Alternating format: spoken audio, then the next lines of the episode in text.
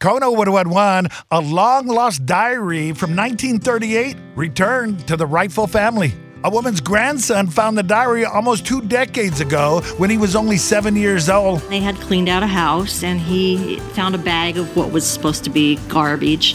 And he was little. There was something about that diary that fascinated the young boy. He picked it up and it caught his attention. Through the years, he always read it, and as he grew up, it became a keepsake of his and ended up in the attic in a box. They're great to look at and for somebody else to see. Fast forward to now, he's a grown man helping his mom clean out the attic when he came across the long lost treasure. The diary belonged to a man named Donald Meeker, and there were notes in it. Like in 1934, he bought a Chevy for $350 and filled up the tank at 14 cents a gallon. It just shows you how the difference in time and what's happened over the years.